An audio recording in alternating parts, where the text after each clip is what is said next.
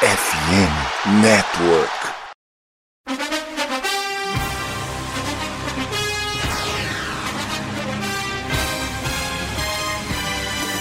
It would be a 57-yard try from this spot if they pick up no more yardage. Brady goes for the deep shot. He's got a touchdown! Scotty Miller! Oh, my God! Keenum steps into it. Pass is caught! Diggs! Sideline! Touchdown!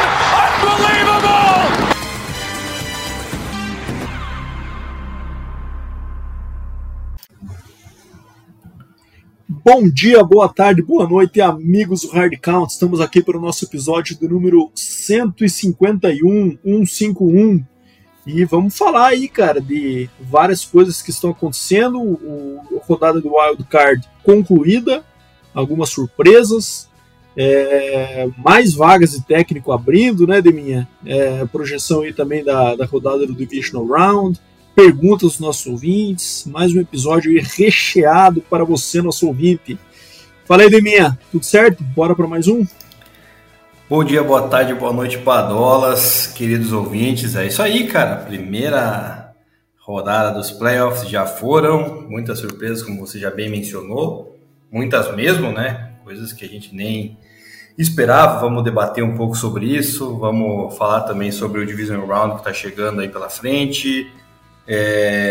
Questão dos treinadores aí que foram demitidos, ou pararam, ou saíram, enfim, muita coisa para frente, mas vamos para cima que assunto é o que não falta aqui para nossa galera aí que nos acompanha aí há bom tempo.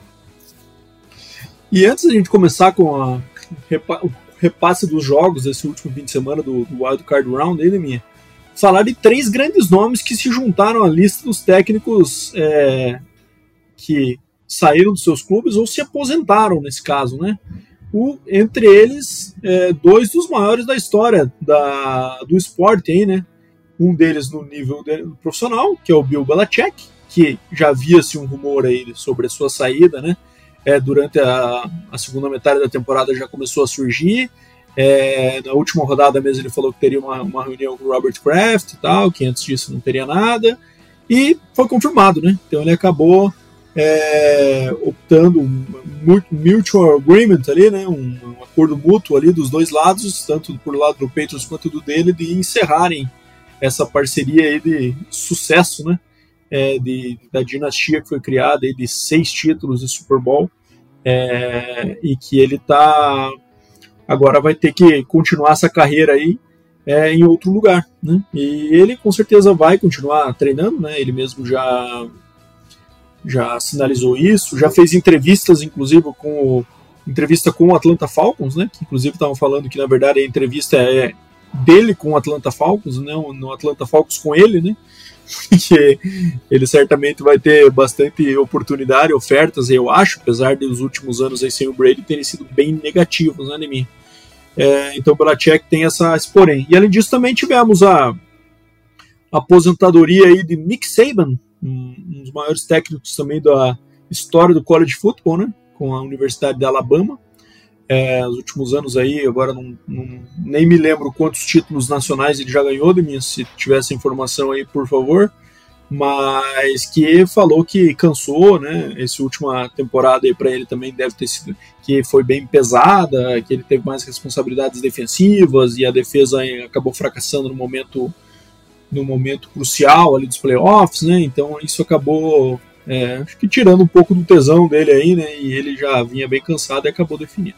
E por fim, né, minha, para você depois comentar essas três openings aí que tivemos, uma que me deixou muito alegre, né, que foi a aposentadoria como head coach do Pete Carroll. Graças a Deus não veremos mais aquele velho ridículo pulando no lateral no auge da sua senioridade.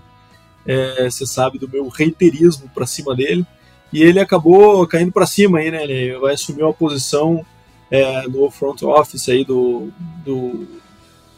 Seahawks, então ele não vai sair da organização, um movimento parecido com o que foi do Bruce Arians, né, que também no Arizona saiu, né, deixou o Todd Bowles lá como seu novo head coach, e ele assumiu uma posição mais hierarquicamente mais acima aí na estrutura, mas eu acho que diferente do Cardinals, que já tinha esse candidato dentro de casa, o Seahawks ainda não tem, né? Tá estudando possibilidades, os coordenadores aí nessas vagas em aberto, que agora são 8, né, Deminha? 8 posições em aberto na NFL, então um quarto da liga está sem treinador no momento. Se bem que o New England Patriots, né, retomando o primeiro tópico aí, que foi a saída do Belichick, já anunciou o Jerod Mayo aí como substituto, uma escolha que surpreendeu a muitos, né, Demir? Porque é um cara que não tem experiência no nível do head coach, né? Ele parou de jogar mais cedo do que se esperava, acabou galgando posições aí como técnico de posição dentro da organização do New England, né? E agora consegue diretamente essa posição de head coach, então um cara certamente bem visto dentro da organização como alguém promissor, né? Porque sair do Belichick com uma aposta desse nível é porque tem que ter muita confiança num cara sem essa experiência, né, Deminha? E aí, o que você achou desses movimentos aí, Belichick, Pete Carroll e Saban? Bom, todos os treinadores, como você bem mencionou, vitoriosos, né? Do college em si você conhece muito mais, né, do que eu, mas o Nick Saban conquistou 7 títulos nacionais, né, por Alabama, então uma marca aí que ninguém chegou perto ainda, né, parece que o segundo deve ter 5, não sei se alguém tem 6, enfim, lembro que o Tom Osborne de Nebraska tem 3 ali, mais 2 como assistente e tal, total de 5, mas também não chega perto, apesar de ser um dos mais vitoriosos em questão de partidas vencidas, né, o Tom Osborne, mas o Nick Saban é o GOAT, né, do college, não tem nem discussão, não tem nem o que falar, acredito que vai ser uma perda grande pro programa de Alabama, né, apesar de ter já adquirido lá, o técnico era de Washington, né, se não me falha a memória. Sim, chegou na final aí do college dessa temporada, mas nem se compara, né, acho que não se compara, é um trabalho aí que vai ser muito difícil de alguém assimilar, porque, cara, é uma pressão, né? Assim como eu acredito que no Patriots, né, falando já do Bill Belichick, alguém assumir esse cargo, como é o caso do Jerod Mayo, sem experiência, pegar uma equipe aí em frangalhos, né, cara? Uma equipe que não tem um quarterback definido, tem, verdade, uma escolha boa de draft desse ano, mas não sei a que ponto os quarterbacks desse draft vão ser suficientes para chegar numa equipe como a do Patriots, que não tem grandes armas aí no seu corpo de wide receivers. Então, também são 2 times aí, um do college e um da NFL, a gente falando aqui dos últimos anos que foram muito vitoriosos. Aí você tem uma nova jornada pela frente com novos treinadores, enfim, vai precisar de um tempo, acho que para engrenar de novo esses programas aí, tanto o Patriots, né, quanto o Alabama, porque não vai ser fácil aí para os novatos. Com relação ao Pete Carroll, né, você aí é um cara injusto, falar mal de Pete Carroll. Pete Carroll também é um baita, e foi um baita treinador. O maior treinador da história dos Seahawks, não tem a dúvida. Ah, não, isso... é a personalidade dele. Sim, você não gosta de ver ele ali feliz na sideline, comemorando com os jogadores e tal. Muito over. Enfim, mas também outro baita treinador, né, desde a época do college também, quando treinou o USC, veio para o NFL no Seahawks, fez essa trajetória maravilhosa. Eu, particularmente, gosto bastante dele. Acho um treinador, cara, que é um cara que o jeito dele acaba fazendo com que o time jogue por ele também, né? Eu acho que não é daquela linha durona dos treinadores que a gente não está tão acostumado a ver mais agora recentemente, né? Agora está tendo uns treinadores mais maleáveis, podemos dizer assim, mas é um cara espetacular. A era do treinador disciplinadorzão, acho que meio que acabou, né, Demi? Comprado pelo elenco. São épocas que vão mudando aí, enfim, mas o Pete Carroll também é um cara que agora assume um cargo aí um pouco mais de front office, chato. Lá da equipe do... sei lá, mais chato. Comparado ao sideline é mais chato, mas é um cara que aí os 3, né, sem dúvida alguma, são grandes nomes aí dessa geração aí, que pegou a nossa geração ali, né, quando começou a acompanhar a NFL, college ali por 2000 e diante, né, então é uma geração que vem chegando ao seu fim de carreira, mas uma geração muito vitoriosa, e esses 3 aí, Badu, curiosamente, tem a mentalidade defensiva, né, e falando em defesa, hoje em dia você sabe que todos os seus dados na internet estão correndo riscos de serem vazados aí, né? CPF, data de nascimento, telefone, cartão de crédito. E o Brasil é top 10 países com o maior número de vazamentos de dados online. Então, a cada trimestre, mais de 1 milhão de pessoas têm soldados vazados em algum ataque hacker por aqui. E a gente não tem como se proteger nem ficar sabendo quando isso acontece, certo? Nada disso, é errado, cara. Aqui que a Surfshark, nossa parceira e parceira da FN Network, vai te ajudar. Você vai começar o seu ano protegido com o VPN Surfshark, que vai te proteger mais do que a defesa aí do Tampa Bay Buccaneers, que engoliu o Philadelphia Eagles ontem, né? Então, olha só as ferramentas de proteção que você tem no pacote One da Surfshark. Conexão segura com VPN, para você poder navegar tranquilo no Wi-Fi do shopping ou do restaurante. Serviço de notificação, que te avisa se algum dos seus dados vazar na internet. Acesso via VPN a IPs de mais de 100 países, ou seja, de quebra você vai poder acessar conteúdos bloqueados para quem está aqui no Brasil. E o Adblocker da Surfshark também vai fazer você parar de ser perseguido por aqueles anúncios chatos, né, que aparecem, que vem tudo que é lado quando você está clicando em alguma coisa. Então a Surfshark é muito fácil de usar e com uma assinatura você vai poder ter todas as ferramentas de proteção em quantos dispositivos quiser, sem limites. E o melhor de tudo, você que escuta aqui o Hardcore Podcast vai ganhar 80% de desconto no melhor plano se assinar a Surfshark nesse mês aí, até o final de janeiro. Então, o link da descrição eu vou colocar ali quando a gente soltar o episódio. Então, é um desconto que pode até chegar a 85% e com reembolso grátis em até 30 dias. Então, galera, clica no link ali abaixo, confere os planos da Surfshark a partir de R$10, todos os benefícios e muito mais que VPN. A Surfshark vai ser a sua defesa de elite na internet, assim como foram esses head coaches aí que a gente acabou de falar, mano. É isso aí, meu amigo Demin. E aqui só trazendo um complemento da informação que você levantou aí, o Nick Saban tem 7 títulos, né? E o segundo lugar é o Bear Bryant, também de Alabama, Demin, com 6 títulos. Então os dois técnicos de Alabama aí tiveram 13 títulos somados, o que mostra a potência que é a universidade, né? Certamente a maior da história, da história do college football. E o técnico de Alabama agora é o Kalen DeBoer, né? Que é o técnico que levou aí o time do Washington Huskies para a final do College Football esse ano, né? Levou o College Football Playoff, inclusive chegando à disputa do National Championship. Então também baita oportunidade aí para o Kalen DeBoer como novo técnico de Bama. Sweet Home Alabama, né, cara? Exatamente, meu amigo Deminha. Mas é isso aí, cara. Então, tirando esses movimentos e a reposição aí do Bill Belichick pelo Jerod Mayo, agora temos 7 posições de head coach em aberto e poucos movimentos de efetivação até o momento, né, Deminha? Nada de muito concreto. Certamente os coordenadores estão sendo entrevistados, né? Pelo jeito, não sei não se Jim Harbaugh vai entrar nessa lista, não está sendo mencionado em nenhum ainda, e lógico que está em contrato ainda com a Universidade de Michigan, né? Mas, enfim, nenhum rumor está surgindo a respeito disso, então, pelo jeito, as vagas vão ser compostas aí por coordenadores ofensivos e defensivos de outras equipes, que muitas delas certamente disputando os playoffs ainda, né? Como os do Lions, inclusive, tanto o ofensivo quanto o defensivo estão sendo bem requisitados. Temos também o coordenador ofensivo do Bengals, que fez algumas entrevistas. Enfim, vamos ver aí o que reserva. Certamente, à medida que os times vão sendo eliminados dos playoffs, algumas decisões aí vão sendo tomadas e concretizadas. Mas vamos lá, vamos falar de jogos agora, né, Liminha? Vamos falar dos 6 jogos assim, do Wildcard que a gente teve desse último fim de semana.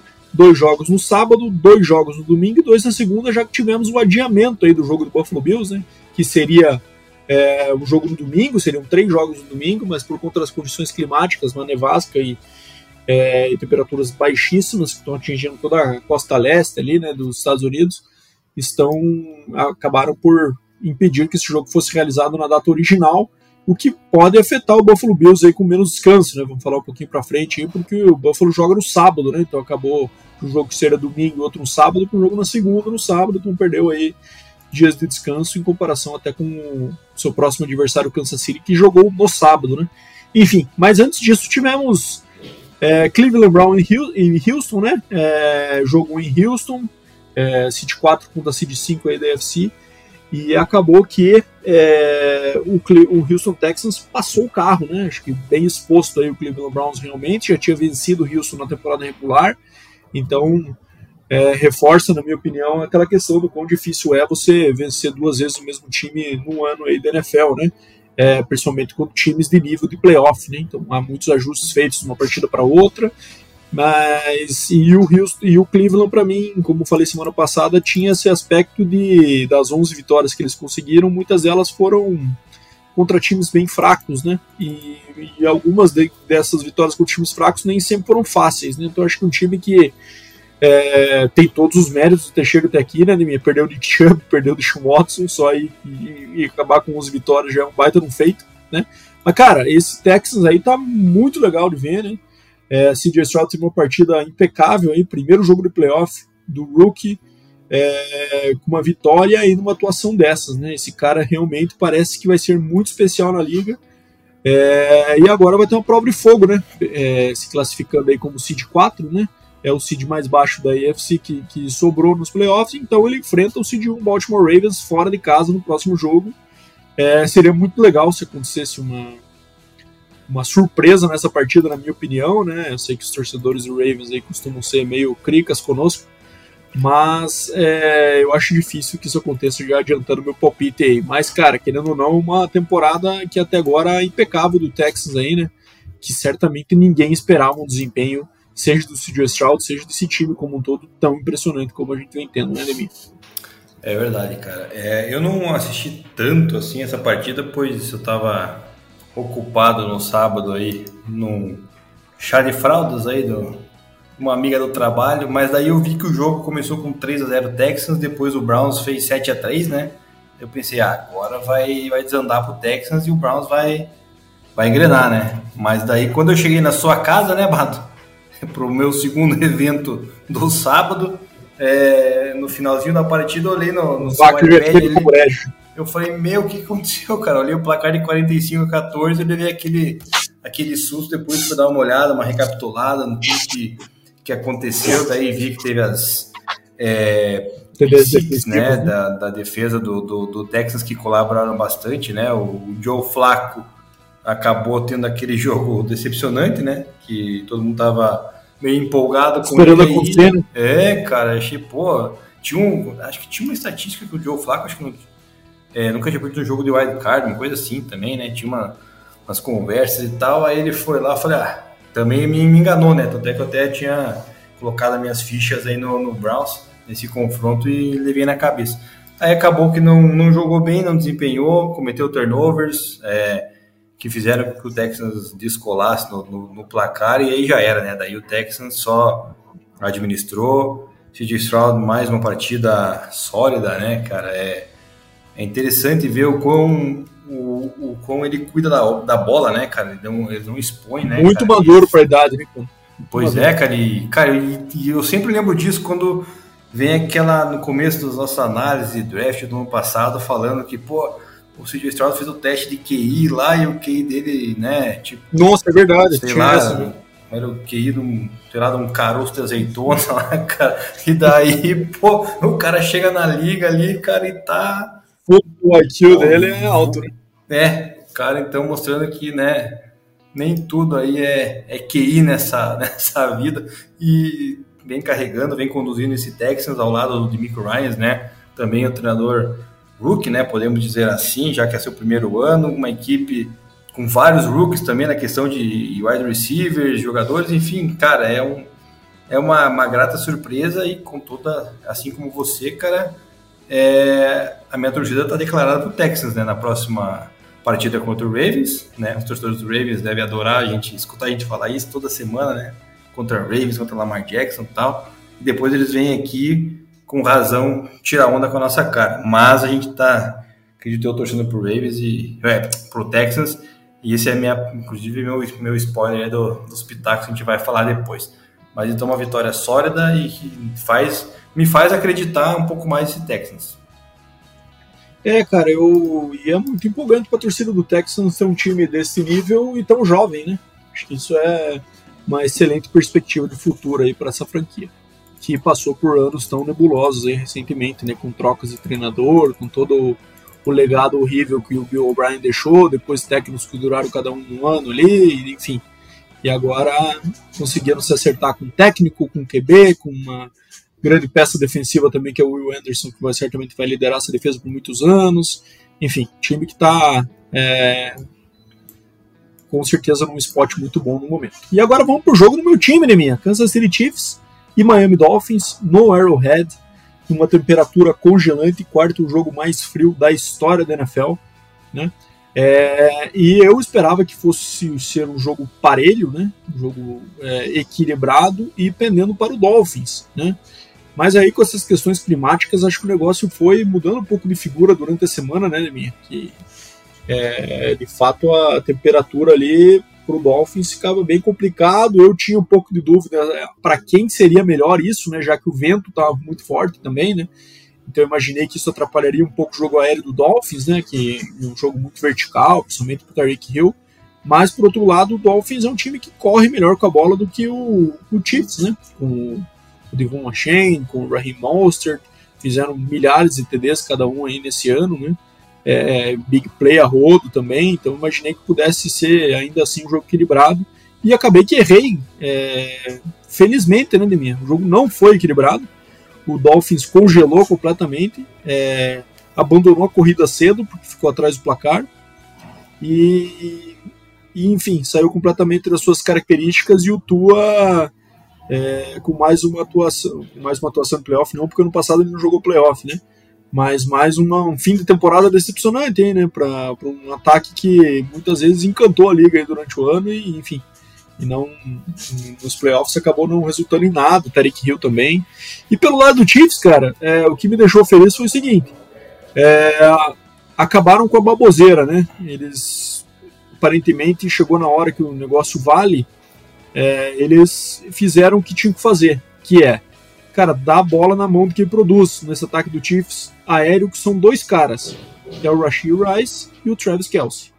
Então os dois tiveram somados aí 22 targets, né, contra 12 do restante do time. Então isso foi um ótimo indicativo de que o Chiefs agora sabe que, cara, não adianta ficar alimentando MVS, Kadarius Toney, Justin Watson, todos esses caras aí que não vão ganhar jogo pro Chiefs. E correr com a bola, né, Deminha? Correram 24 vezes aí com o Pachecão, e que acabou sendo bem importante aí. Mas ainda assim é um ataque que não é aquele ataque que a gente está acostumado com o Chiefs fluido, né? Aquela coisa que todo drive parece que vai ser um TD, né? Bateu bastante field goal ainda nessa partida, né? Foram 2 TDs e 4 field goals aí nessa vitória. Mas um Chiefs bem melhor do que eu achei que veria. Mas agora enfrenta também um adversário bem difícil. E pela primeira vez o Mahomes, pela primeira vez não contando o Super Bowl que ele jogou em Tampa Bay contra o Tampa Bay, né, que em teoria era um campo neutro, né, é a primeira vez que o Mahomes vai jogar fora de casa em playoff contra o Bills aí na próxima rodada, jogo difícil, que eu acho que o Chiefs não entra como favorito. Como favorito, acho que até as próprias casas de aposta já falam que não, né. Nesse jogo aí, cara, a gente acabou vendo muito mais aí a imagem, né, na partida da Tagovailoa, por exemplo, né, porque é brincadeira, cara. O cara literalmente congelou, não fez nada, atuação medíocre, o ataque do Dolphins, a primeira campanha já mostrou que tava, sei lá, não tava para jogo, sem ambição, assim, eles correram 2 bolas e o terceiro foi um screen pass curto ali, que a defesa do Chiefs logo paralisou, enfim... Jogo terrível, muito pouco acionado o Tyreek Hill, o Jalen Waddle também, né, cara, acabou não participando, não se envolvendo no jogo, ele que é outra peça fundamental. Chegou um ponto que abdicaram completamente do jogo terrestre, né, com o Raheem Mostert, que era um dos destaques, e também o Devon Achane, então aí complicou de vez, né, cara, tá aí o Tua congelado, sem conseguindo conectar passe, a linha também não protegendo, aí desandou a coisa e virou presa fácil aí pro Chiefs, que soube vencer, né? Vencer no seu campo, condições climáticas favoráveis ao próprio Chiefs, né? Visto que o Miami joga na Flórida, né? Onde a maior parte do ano é calor. e chegou no mano do Mahomes ali, ele acabou fazendo prevalecer, venceu, e agora vai viajar até Buffalo, espero que com muito frio também, para enfrentar Josh Allen e companhia. Espero que seja aquele jogo, né, que eu particularmente gosto de assistir, né? Assistir um jogo com bastante frio, bastante elementos ali, os elementos, fatores naturais, climáticos que às vezes acabam facilitando um lado e prejudicando o outro. Acredito que é um leve favoritismo, né? Já adiantando do Bills, porém não dá para descartar o Chiefs, ainda mais que o Bills tem bastante jogadores machucados, mas enfim, uma vitória aí. Também errei meus palpites dessa vez, infelizmente, né? Que o que eu mais queria era ver o Chiefs fora, não aconteceu. Vamos ver se acontece no Divisional Round. É isso aí, Deminha. Agora vamos para, quem sabe, não sei se foi a maior, né? Tivemos também o Bucks depois que a gente foi falar, mas uma das maiores surpresas dessa rodada aí, que foi a sapatada que o Packers deu no Cowboys, né?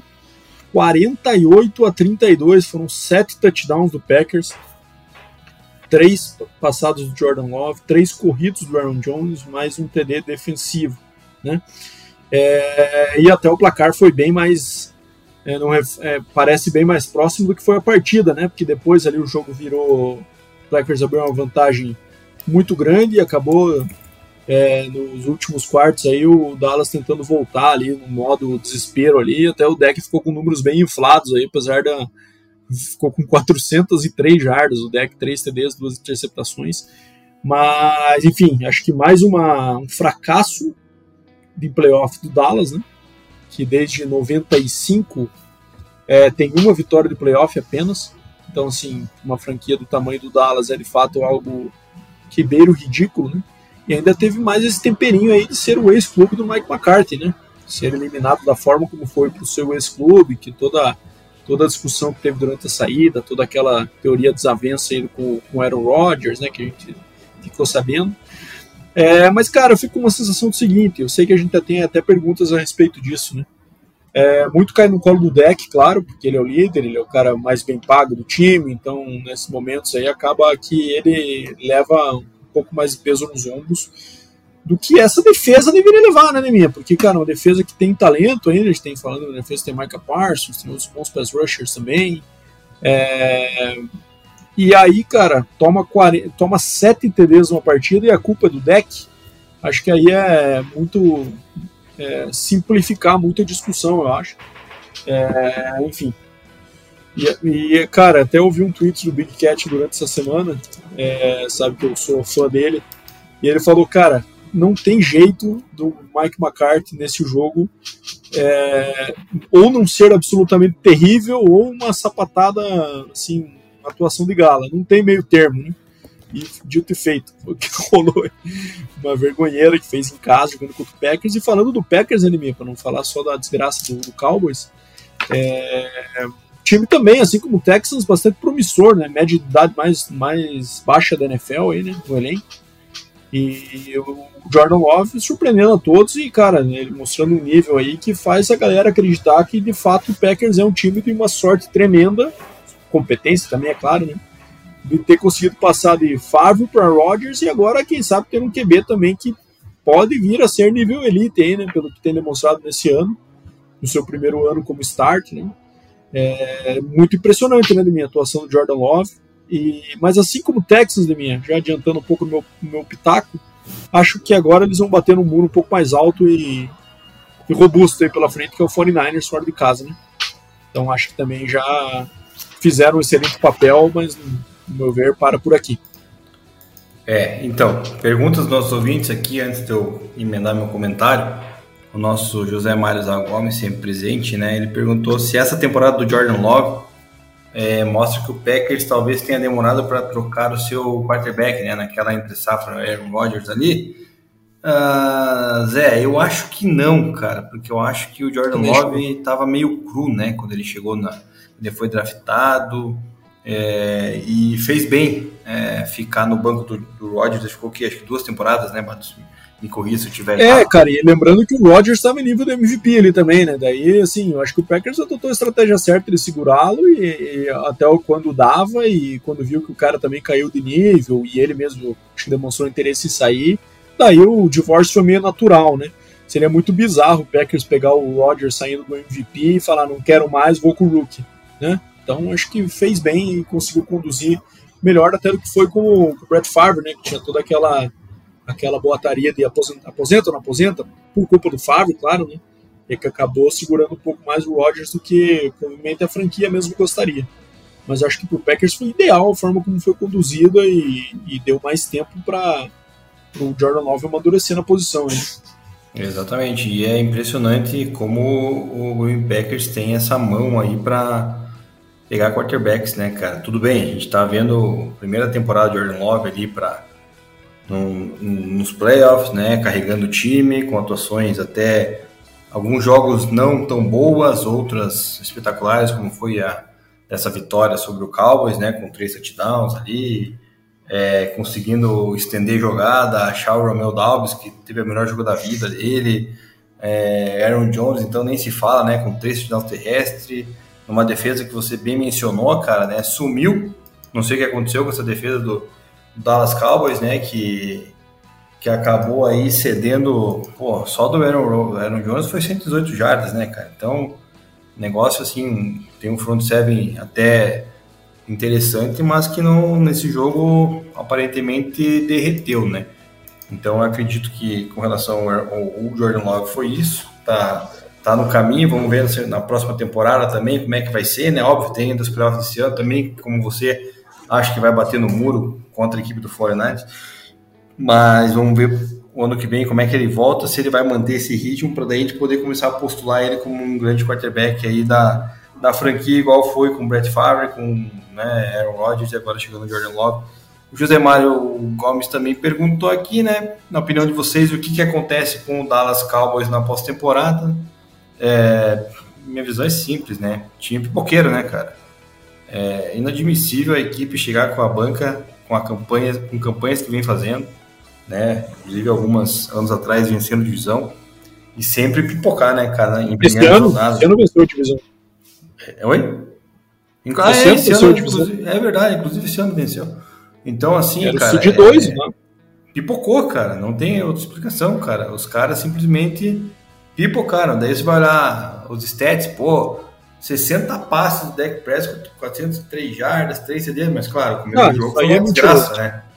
Total mentiroso. É que tem muita gente, né, Bado? A gente pega muita gente que vê o box score depois. Vê o box score e fala, nossa, mas porra, o cara jogou isso, aquilo. Que daí a gente emenda na pergunta do Leandro Busato aqui, se o Prescott não é muito superestimado. Eu acredito que sim, né? Eu já tinha falado isso, acho que antes da temporada até, né, cara? Eu comentei falando, cara, pra mim, o Dak da temporada passada já deu, né?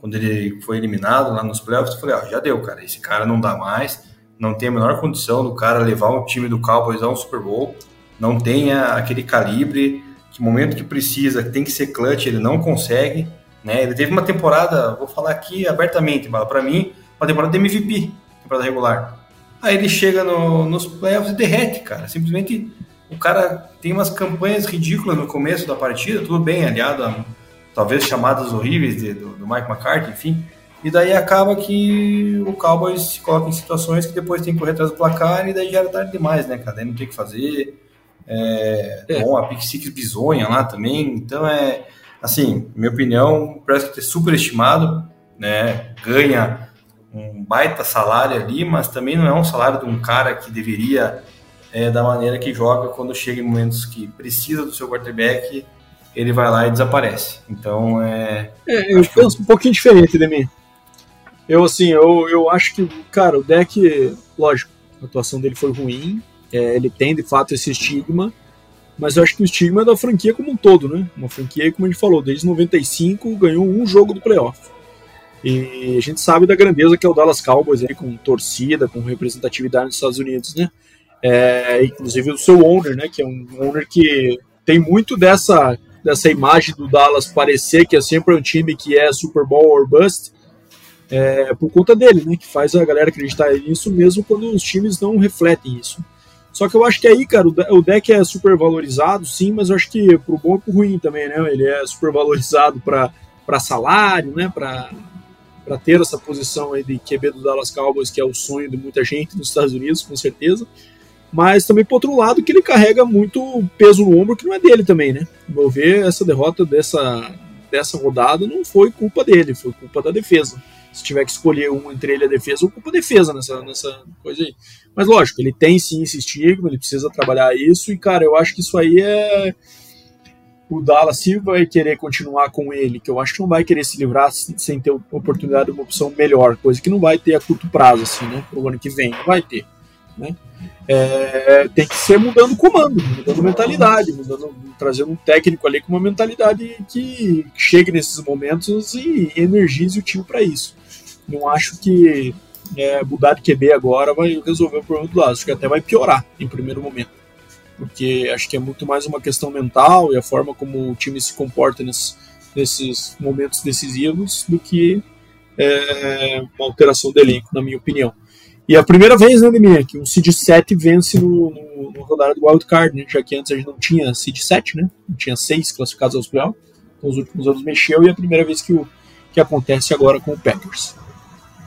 Tá aí, mais uma do Cowboys, mais uma vergonheira aí para sua conta.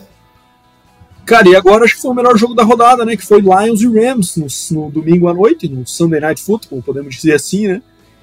Vitória do Lions por 1 ponto, 24-23, um jogo equilibradíssimo, num jogo que o estádio Ford Field estava pulsando, né, Nemi?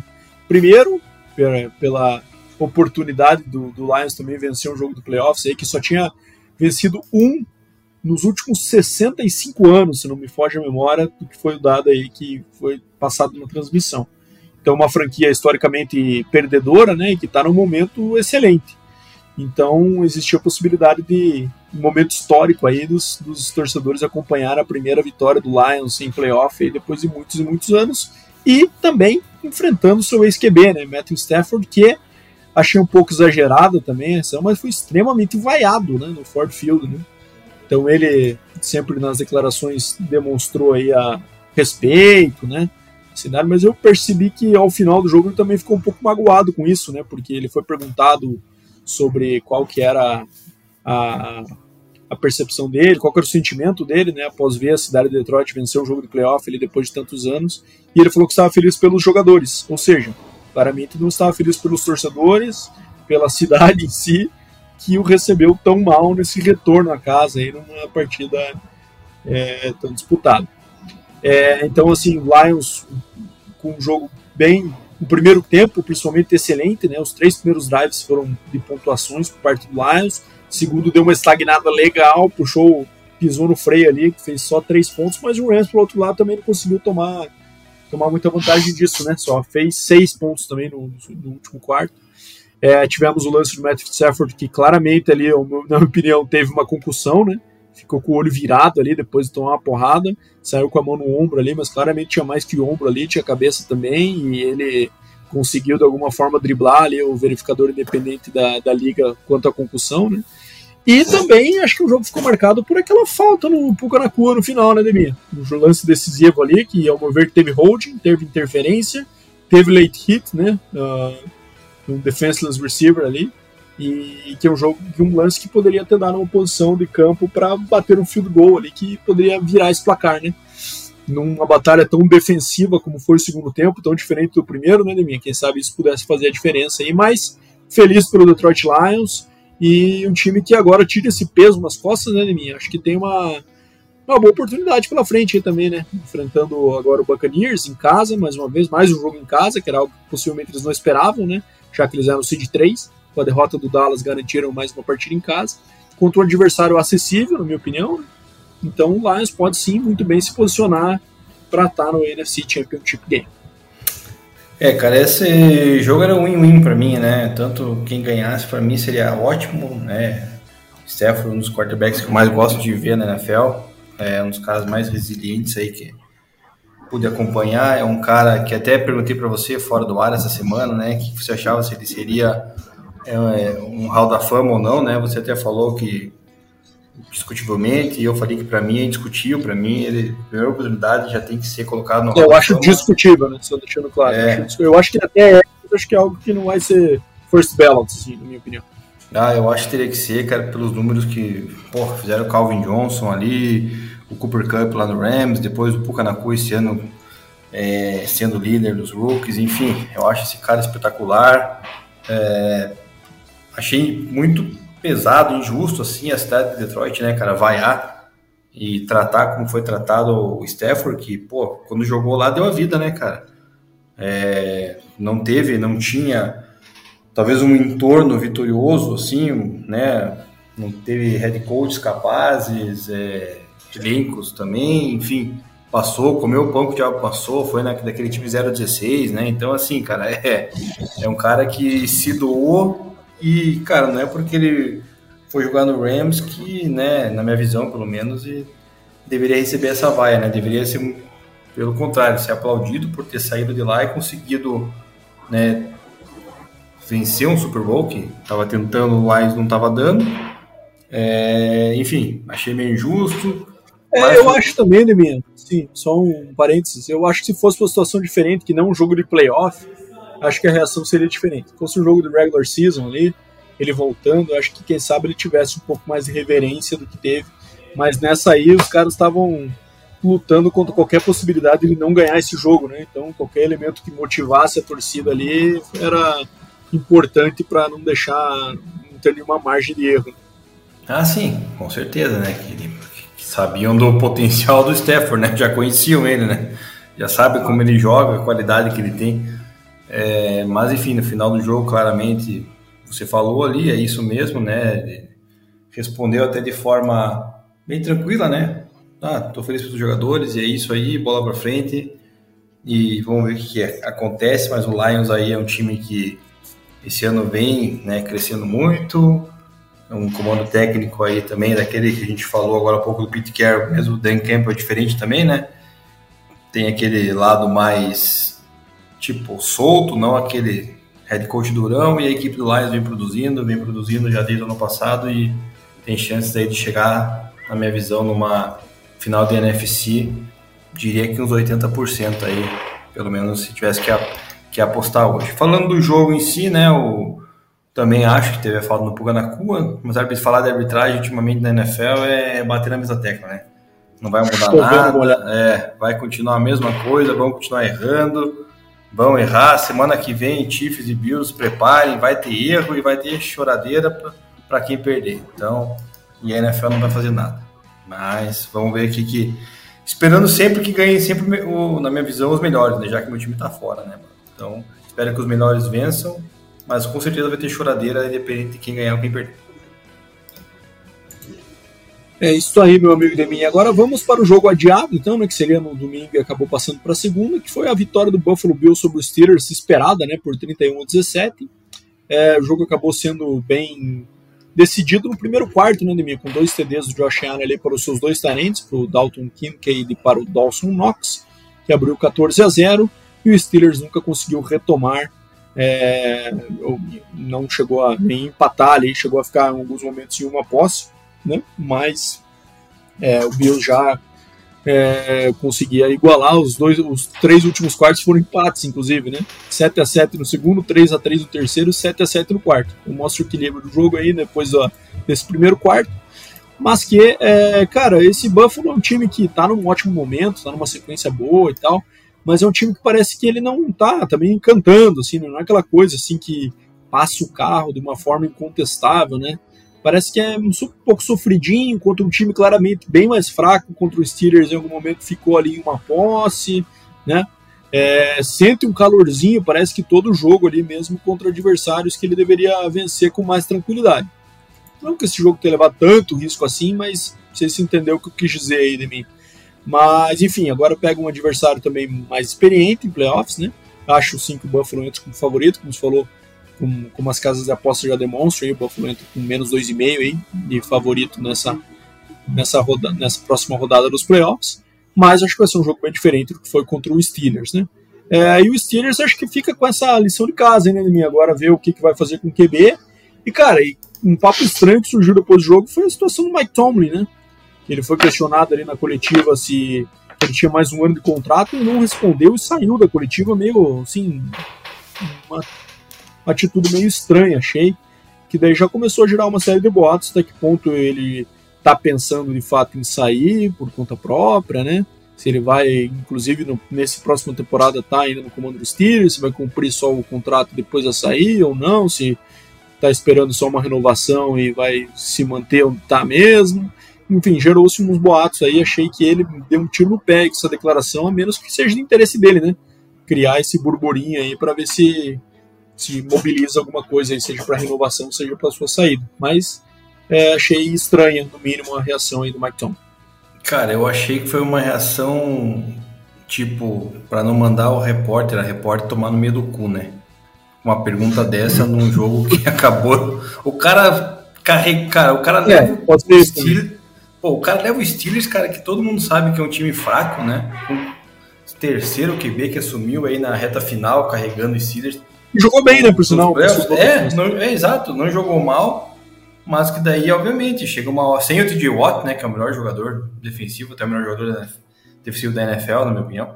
Então, porra, vai o repórter fazer uma pergunta dessa, cara, é de ficar puto, né, cara? Claramente ele... Mas então, você ficou com a impressão que a pergunta foi pejorativa? Eu fiquei com a impressão que a pergunta, que acabou que nem foi completada a pergunta, né? Era mais o sentido de, cara, qual que é a tua segurança estando com um ano de contrato só? O que é a perspectiva aí de continuidade? Imaginei que fosse seguir nessa linha, não... uma crítica a ele pelo desempenho dos Steelers, que de fato superou as expectativas nesse ano, na minha opinião. Cara, eu achei que foi mais uma crítica, mas enfim, aí não cabe, não vou ter a certeza 100%, muito menos você também, né, Badente? A gente vai ficar nessa dúvida, porque só ele que vai poder esclarecer, tipo, o que ele sentiu da pergunta na hora e tal. Sobre o Buffalo Bills, cara, falando da questão do desempenho ali do jogo, que deixa o jogo abre, depois encosta, abre, encosta. Cara, já é a terceira rodada seguida que eu venho vendo jogos do Buffalo e vem jogadores se machucando, cara. Alguns starters, inclusive. Tanto é que esse jogo não jogou lá o cornerback lá que tinha sido adquirido do Packers lá, Rasul Douglas, né? Então, toda semana, cara, o Bills perde um jogador, cara, titular, assim, da sua rotação e, enfim, às vezes acaba o time sentindo isso, né, em alguns momentos da partida, não deveria, é verdade, mas acontece, consegue uma vitória importantíssima num jogo, cara, geladaço, né, tipo, um jogo num ambiente em que, cara, o entorno do estádio ali, a arquibancada toda cheia de neve, né? Os vídeos que a galera postava da galera chegando nas suas cadeiras com neve no caminho era algo surreal, né, cara? Foi um frio absurdo que passou ali pela costa leste, norte dos Estados Unidos, nordeste, né? Enfim, mas é uma vitória importante para pegar um adversário já conhecido, né? Que já se enfrentam corriqueiramente, jogos entre dois grandes quarterbacks, a gente vai poder ver aí pela frente nesse... E que eu falei, vai ter reclamação da arbitragem com toda certeza, dependendo do resultado. Para mim vai ser um resultado apertado, para quem vencer, mas eu acho que vai já tem essa pulguinha atrás da orelha. E falando aqui, uma pergunta do Busata, aqui do Leandro Busata, Bada. Os Steelers e Cowboys não estão em um looping infinito que não consegue ir mal para ter boas piques e nem bem para chegar no Super Bowl, cara? Parece um negócio meio... Pior que é verdade, né? Cara? É difícil isso, porque também o draft ir mal não necessariamente tive com o Panthers esse ano aí, né? O movimento que foi feito e deu no que deu, né? Então, necessariamente você ir mal e ter uma pique alta vai resolver todos os seus problemas aí em curto prazo, né? Então, acho que, querendo ou não, uma situação aí que vai exigir, quem sabe, um pouco mais de agressividade no draft com trades aí que possam colocar as duas franquias em posição de pegar atletas que vão fazer a diferença, o que está faltando, mas eu imagino que ele esteja referindo a QBs também, né, que os dois times estão com situações de QBs diferentes, é verdade, mas aparentemente instáveis, né, o Dak sendo esse cara que tem esse estigma de não na hora do clutch sumir, né, lembrando também que aqui tivemos grandes QBs que tiveram esse estigma por muitos anos, né, como o Peyton Manning, como o Steve Young, ali que tinham essa esse carimbo também de ir mal nos playoffs, né? Mas enfim, e o Steelers eu acho uma situação mais crítica contra o QB, né? Que investiu um first round no Kenny Pickett, que até agora não mostrou ser a resposta, né?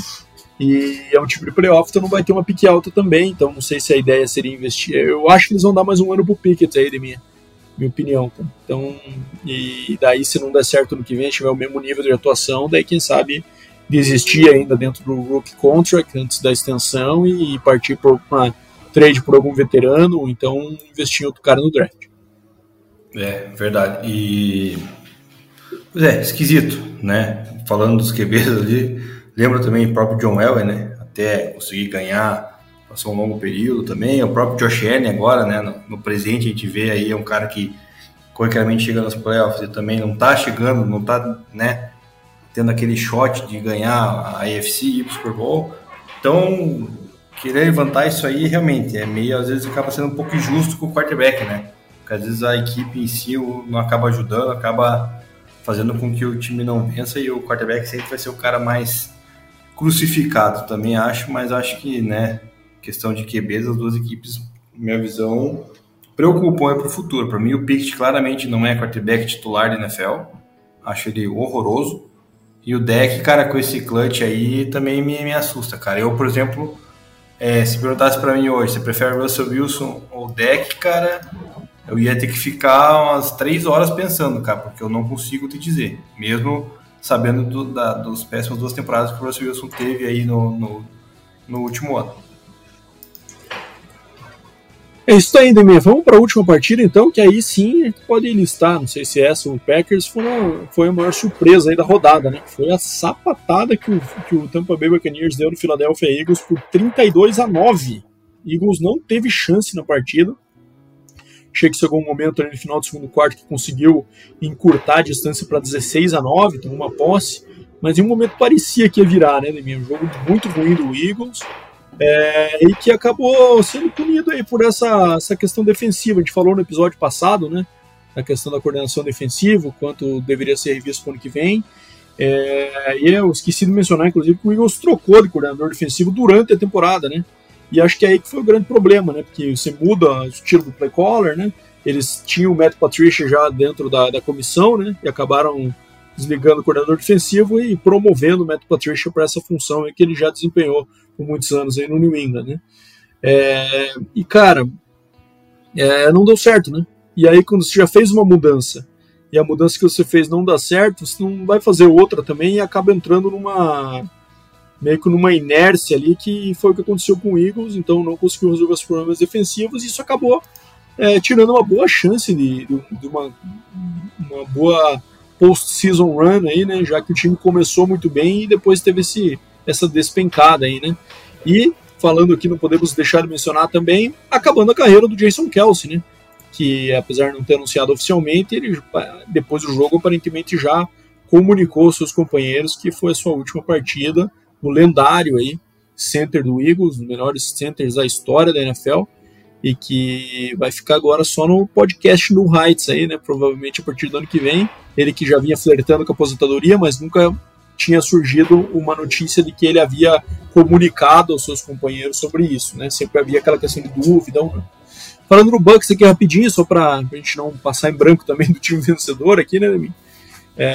Baker Mayfield, né? Ganhou seus bônus já, um cara que foi se provando durante o ano, desde o training camp, na verdade, né? Havia um boato que ele tinha sido trazido, boato não, né? Informação que ele havia sido trazido para competir com o Kyle Trask, não só ganhou essa competição, como liderou o time muito bem, excelentes números, e levando um time que tinha perspectiva de ser o último na sua divisão a uma vitória de playoff no seu primeiro ano na franquia. Então, assim, de fato, pode ser um momento de...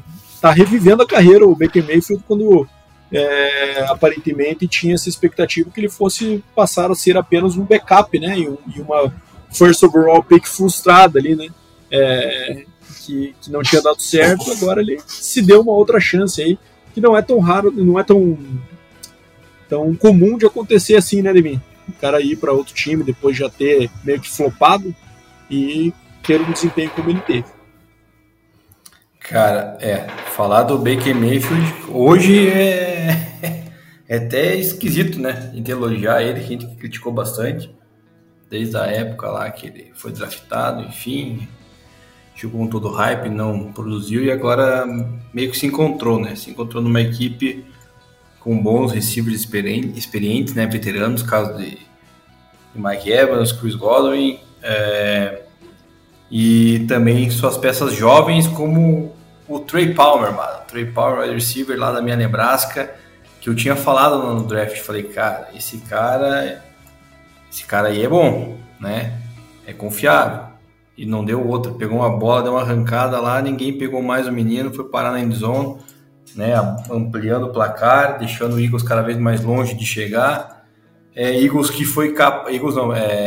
Bucks que foi capaz de parar o tush-push, né, então, pra você ver, o Vita Véia foi lá, cara, quase dobrou em dois o Jalen Hurts, cara, pra você ver como esse também é monstruoso, cara. Esse DT aí é um dos caras monstruosos. Saiu uma notícia muito boa hoje que eu vi no Rumor Mill do Pro Football Talk, que parece que toda jogada do tush-push, o Jason Kelce depois do snap falava fuck my life e se jogava dos malucos.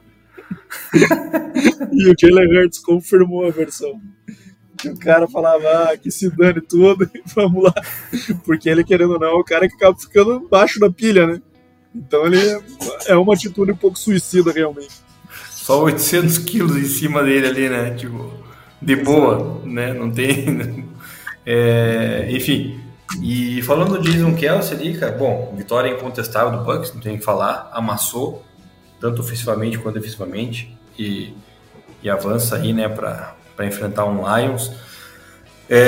Jason Kelce, cara, a gente até tem que fazer depois, mano, já colocando aqui pra gente não esquecer no nosso episódio, a nossa lista da temporada lá dos melhores jogadores, né? Ele foi eleito lá o melhor center. Minha visão não foi esse ano, né? A carreira dele fala por si só. Pra mim ele foi espetacular na carreira dele. Mas esse ano, cara, não me pegou, sabe? Não foi aquele center que impactou pra mim dos jogos que eu vi, assim, a não ser pelo fator do tush-push ali, né? Enfim, mas fora isso, Eagles, cara, rola uma cobrança agora no Sirianni, rolou boato antes da partida, poderia ser demitido, não sei, né? Foi o que falaram.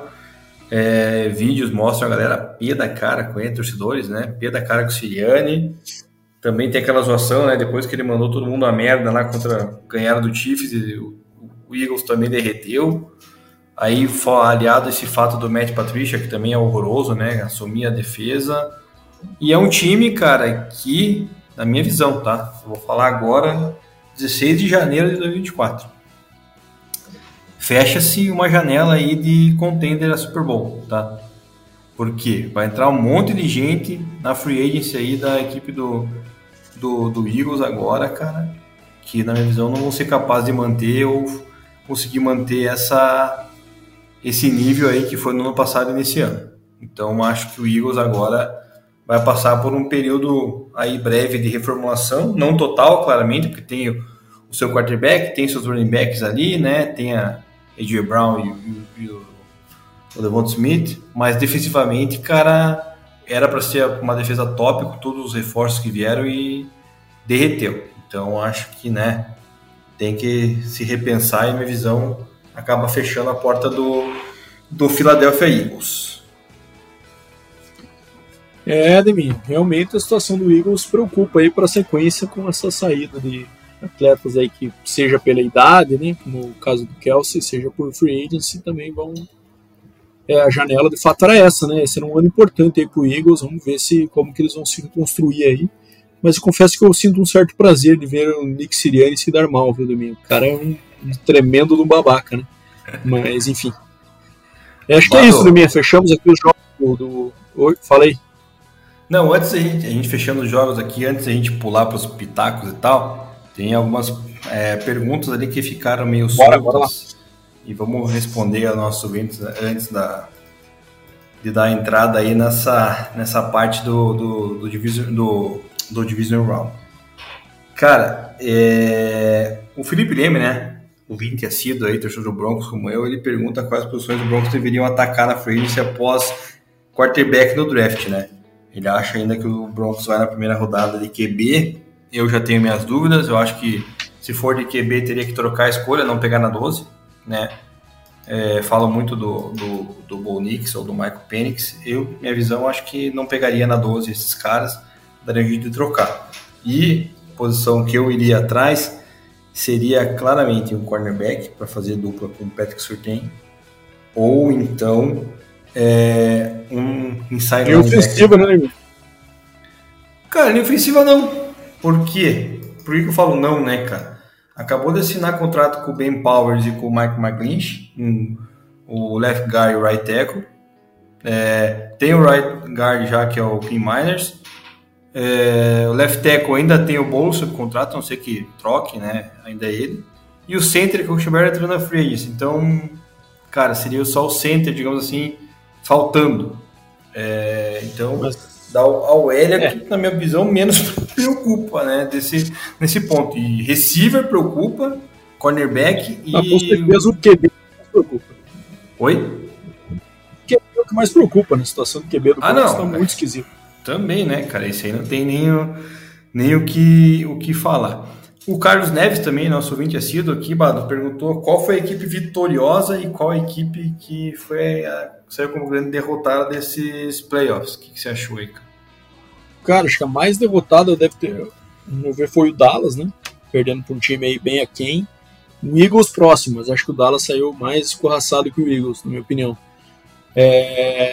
Até por ter jogado em casa e tudo mais, e mais um vexame aí dentro de casa. Né? Inclusive, estava aparecendo aqui uma notícia agora, que mandaram no grupo aqui, que o Packers tem mais vitórias no estádio novo do Dallas em playoff do que o próprio Dallas, né? O Dallas tem 2 e o Packers tem 3. Bizarro, né? Então acho que é a mais derrotada, com certeza. A mais vitoriosa, acho que, cara, eu vou dizer o Texans, viu, Deminha?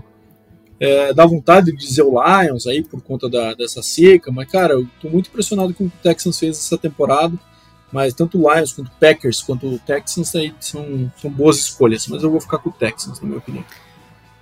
Na minha visão, é o Texans, e a pior é o Eagles, né? Acho que foi a que mais se derrotado, até pelos problemas que vai enfrentar pela frente aí, que a gente acabou de mencionar. O Daniel Rocha perguntou, né, qual a grande surpresa positiva da rodada do Wildcard, e mandar um abraço pra galera da NFL Mania. Tá aí um abraço pro pessoal da NFL Mania aí, que também, né, juntamente com... Que ele salve pra galera aí.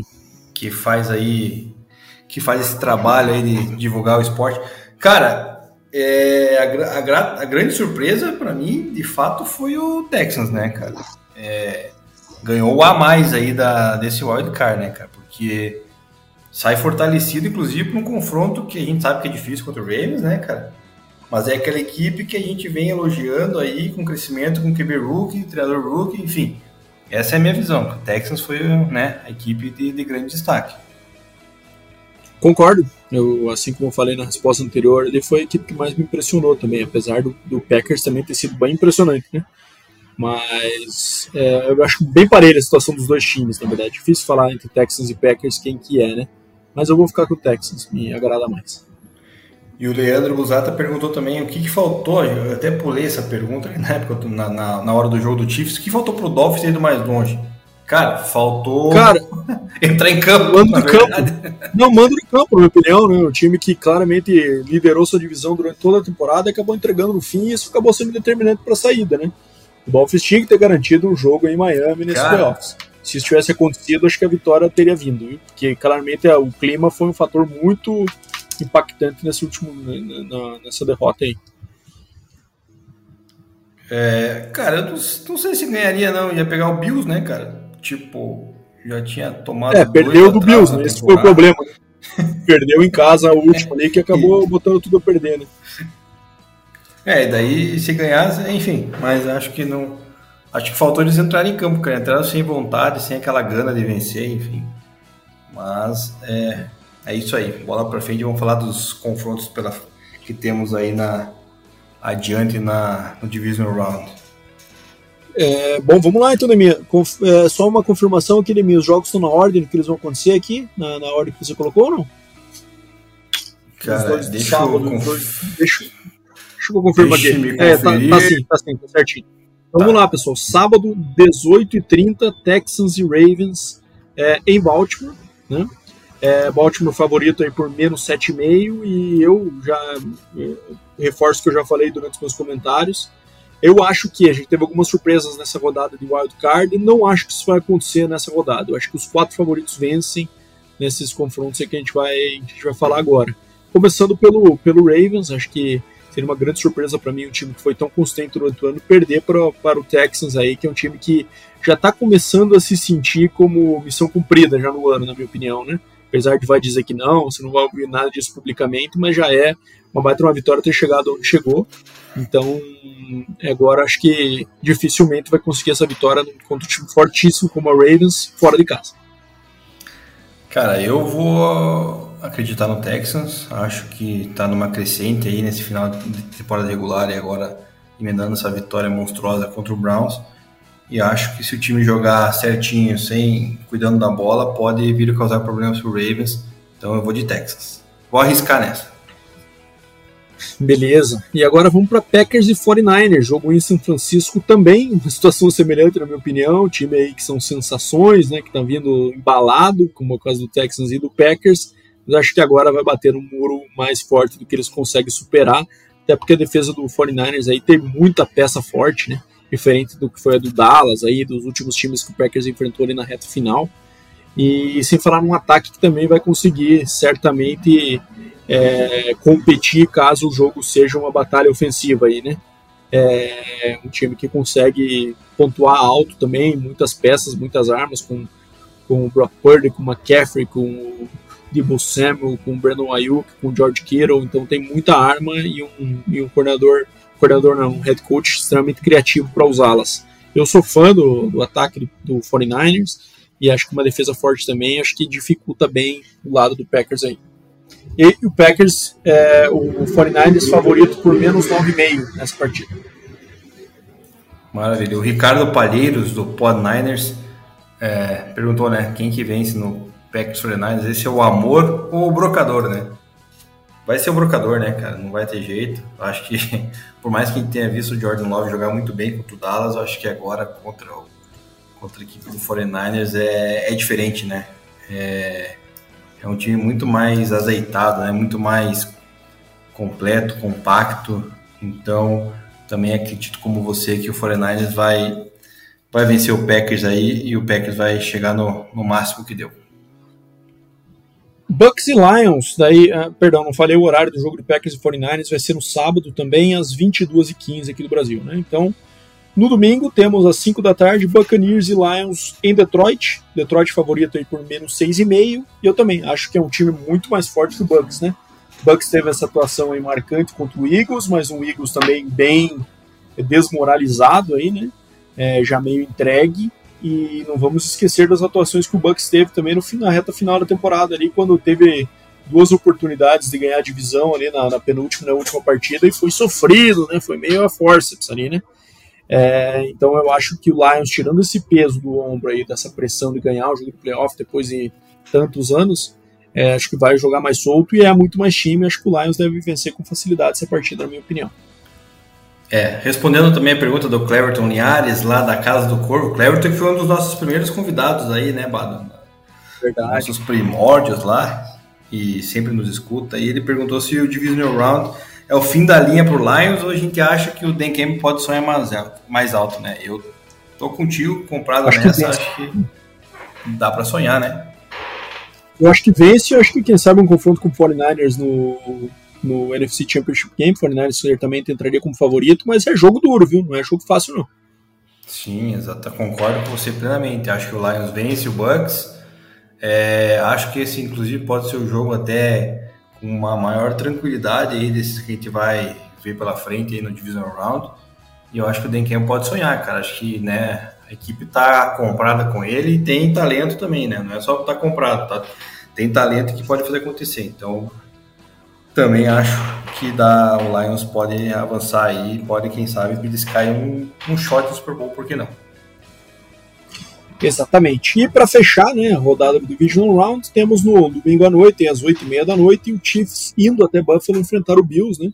Jogo aí que o Buffalo é favorito por menos 3 pontos, né?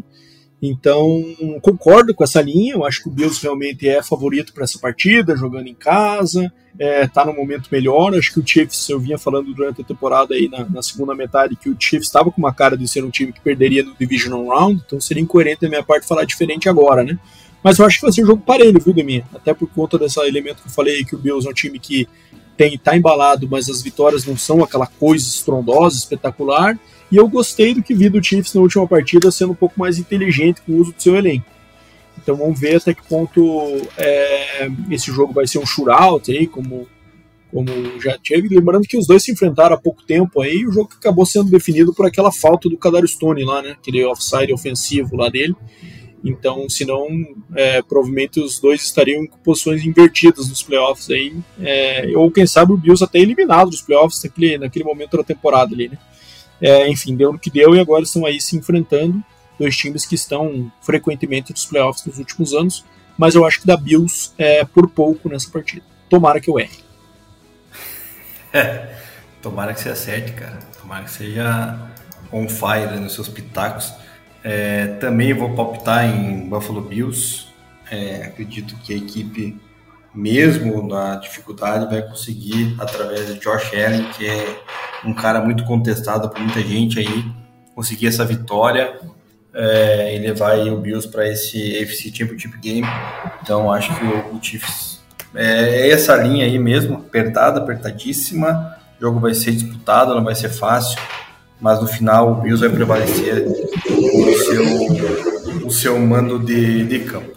Badu, fechando duas perguntas aqui, o Leandro Buzata perguntou dos azarões quais a gente acha que tem uma chance de levar o Super Bowl, Lions, Packers ou Bucks. Eu não sei porque ele botou Lions aqui nos azarões, né?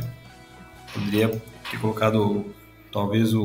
entre esses três, já respondendo a ele, é o Lions, né? Porque o Lions, claro. É mais claro. Time que os... eu acho que nessa ordem, inclusive, né? Lions, Packers e por último Bucks, que eu acho que não tem chance nenhuma de Super Bowl esse ano.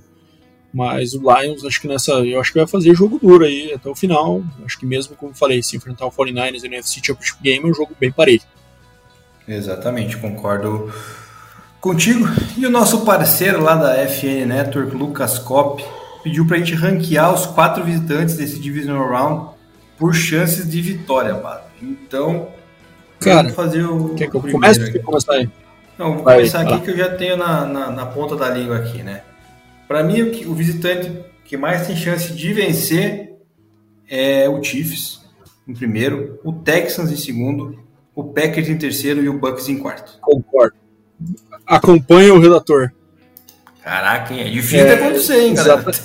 Exatamente. Eu acho que, primeiro, eu não acredito que nenhum dos visitantes vai vencer, né? Meus palpites foram todos para os mandantes. Aí, eu não, como eu falei, não acho que vai ter surpresa, mas se tivesse que apostar nisso... seria de fato o Chiefs com maior chance, é o jogo mais parelho, depois acho que Texans, daí Packers e por último Bucks, que eu acho que deve perder aí com uma certa margem nessa partida para o Lions. Exato. E é isso, né, Leminha? Acho que fechamos aqui então, né? Estamos chegando na hora do vamos ver aí, né? Vamos ter a definição já nesse próximo fim de semana dos 2 Championship Games e depois já saberemos na outra semana quem disputará o Super Bowl e certamente vamos tendo aí nessas próximas semanas notícias também de preenchimento dessas vagas, 7 vagas de head coach que a gente tem aberto atualmente na NFL, né? Então, com os coordenadores sendo derrotados aí ou sendo mais entrevistados aí nas próximas semanas, o negócio começa a avançar. Muito obrigado pelas perguntas da galera, né, Leminha? Bastante pergunta aí, o que deixa a gente bem feliz aí com a participação. E bora pra cima que tá acabando a temporada e estamos aí. Valeu, Deminha. Obrigado mais uma vez, cara, e até o 152. Valeu, Badolas. É isso aí, cara. A gente fica muito lisonjeado com a galera mandando perguntas aí, que é uma coisa que a gente gosta de falar, de debater, e a participação aí dos nossos ouvintes e seguidores acaba engrandecendo sempre os nossos episódios com várias perguntas aí, algumas polêmicas também, que a gente gosta de estar respondendo. Então, galera, um bom dia, boa tarde, boa noite, até semana que vem. Um grande abraço.